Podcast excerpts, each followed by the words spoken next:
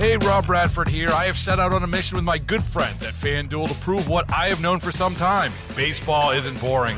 Now I have a daily podcast to prove it with some of the most notable people in the baseball world screaming baseball isn't boring from the mountaintops or at least agreeing to come on our show. Players, managers, GMs, and yes, even the commissioner of baseball, Rob Manfred. It has been a constant wave of baseball's most powerful voices. So join the revolution, subscribe, and soak in Baseball Isn't Boring. Listen on your Audacy app or wherever you get your podcast. You'll be glad you did. Local people, local stories. This is the All Local from 1010 Wins. I'm Kathleen Marple Kalb, and here are today's top local stories. It started with a fender bender and ended in a stabbing in Midtown last night. Just before 9 p.m., police say two vehicles collided across from 460 West 42nd Street near 9th Avenue. After the crash, a passenger from the first vehicle, described as a man in his mid 30s, got out and stabbed the 52 year old second driver three times in the back. Then he jumped back into his own vehicle, described as a Subaru, and the driver, a woman in her 30s, sped off toward 10th Avenue. The victim was taken to Bellevue. They are expected to recover. Police are still looking for that Subaru. It's day two of the big crime summit at Gracie Mansion. Mayor Adams hosting a who's who of law enforcement and other city leaders in an effort to address crime in the city, not just actual safety, but the perception of it. After yesterday's session, His Honor said The problem of crime is not one incident. We want to keep thinking it is, but it's not. And that's what we put on the table today. What is the role of the police, the judges, lawmakers, prosecutors, defense attorney? How do we come together and deal with the criminal justice problem? And the mayor says it is a lot more than bail reform, saying they had a good, healthy discussion yesterday and they're returning for more today. This as the mayor joined Governor Hochul and other leaders to discuss a new crime fighting strategy for the subways. Governor Hochul explained that MTA officers will take care of the major subway stations that connect to the commuter rail lines, such as Penn Station and Grand Central Terminal. That, she said, is expected to free up NYPD officers so they can further spread out and cover more subway station platforms and trains. And Mayor Adams says riders will see more officers in the subway because 1,200 extra police overtime shifts every day have been approved. We're having officers out there during the times that we're seeing the highest level of crime, the highest level of ridership.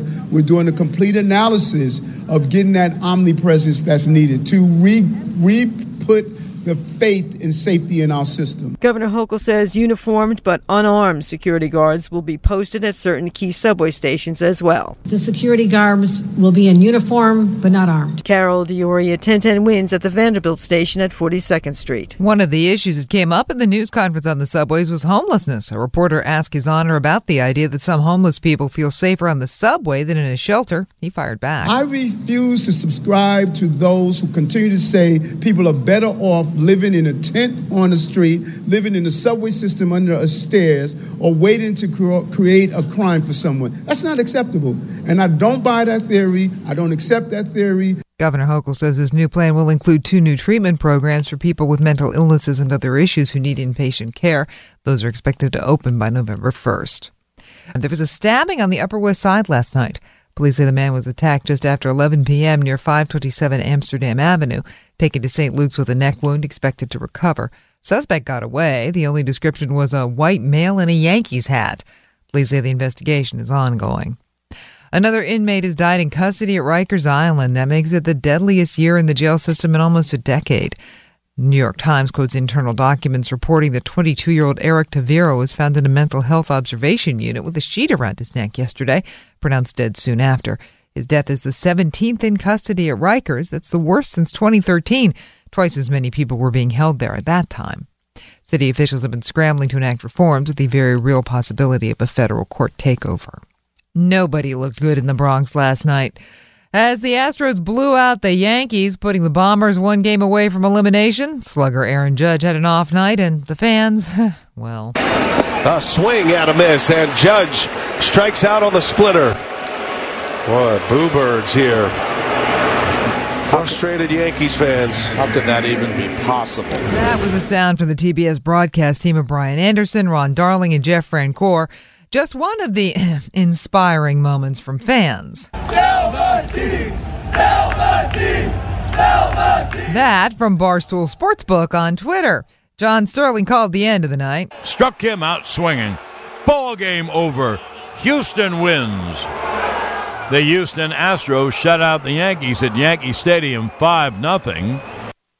And now the team season is down to one game tonight in the Bronx. Of course, much more on the game coming up throughout the morning in 1010 Wins Sports. Well, the winner is not you. None of us, actually. There was no winning ticket for last night's Powerball drawing, so tomorrow night's pot will be $610 million. There were several $1 million winners, including ones in New York, South Carolina, and Texas.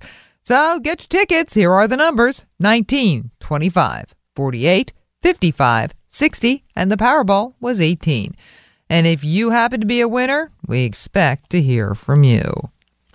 A Saturday night stabbing in the Bronx left a young teenager wounded and more teens reportedly in custody. Police say a 13-year-old was stabbed just before 8:30 last night. Officers called on a report of an assault at the corner of Castle Hill and Westchester Avenues. They found the victim, who is expected to survive. Three suspects taken into custody. The Post is describing them as 17-year-olds. There's no word so far on charges or what might have led to that incident. A horrific story from the survivor of the city's latest subway push attack. Lifelong New Yorker David Martin talking about what happened Friday when a man just randomly came up to him and shoved him onto the tracks at the Wyckoff Myrtle Avenue station in Bushwick. My, Martin telling Channel 7 Eyewitness News he was on the way to work, and in the blink of an eye, he found himself on the tracks. He was not hit by the train, but. People were told that I had no injuries, but I am laying in bed with a broken collarbone.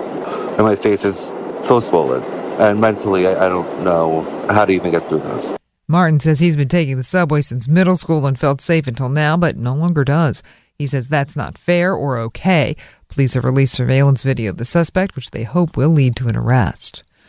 A slashing on the 7 train in Queens early today. Police say a 21 year old man was on the train at Roosevelt Avenue, Junction Boulevard. Three suspects came up and slashed him in the back. He's expected to recover. Police still looking for the suspects. The guy accused of attacking a subway rider with a samurai sword while dressed as a ninja held on bail yesterday. 27 year old Selwyn Bernandez, formally charged with second degree assault, and the judge set his bail at $35,000. His lawyer says he missed his mother's funeral because of that hearing. Thanks for listening to the All Local from 1010 Wins. And for the latest news, traffic, and weather, tune to 1010 Wins, visit 1010wins.com, or download the Audacy app to take us wherever you go. Hey, Rob Bradford here. I have set out on a mission with my good friends at FanDuel to prove what I have known for some time baseball isn't boring.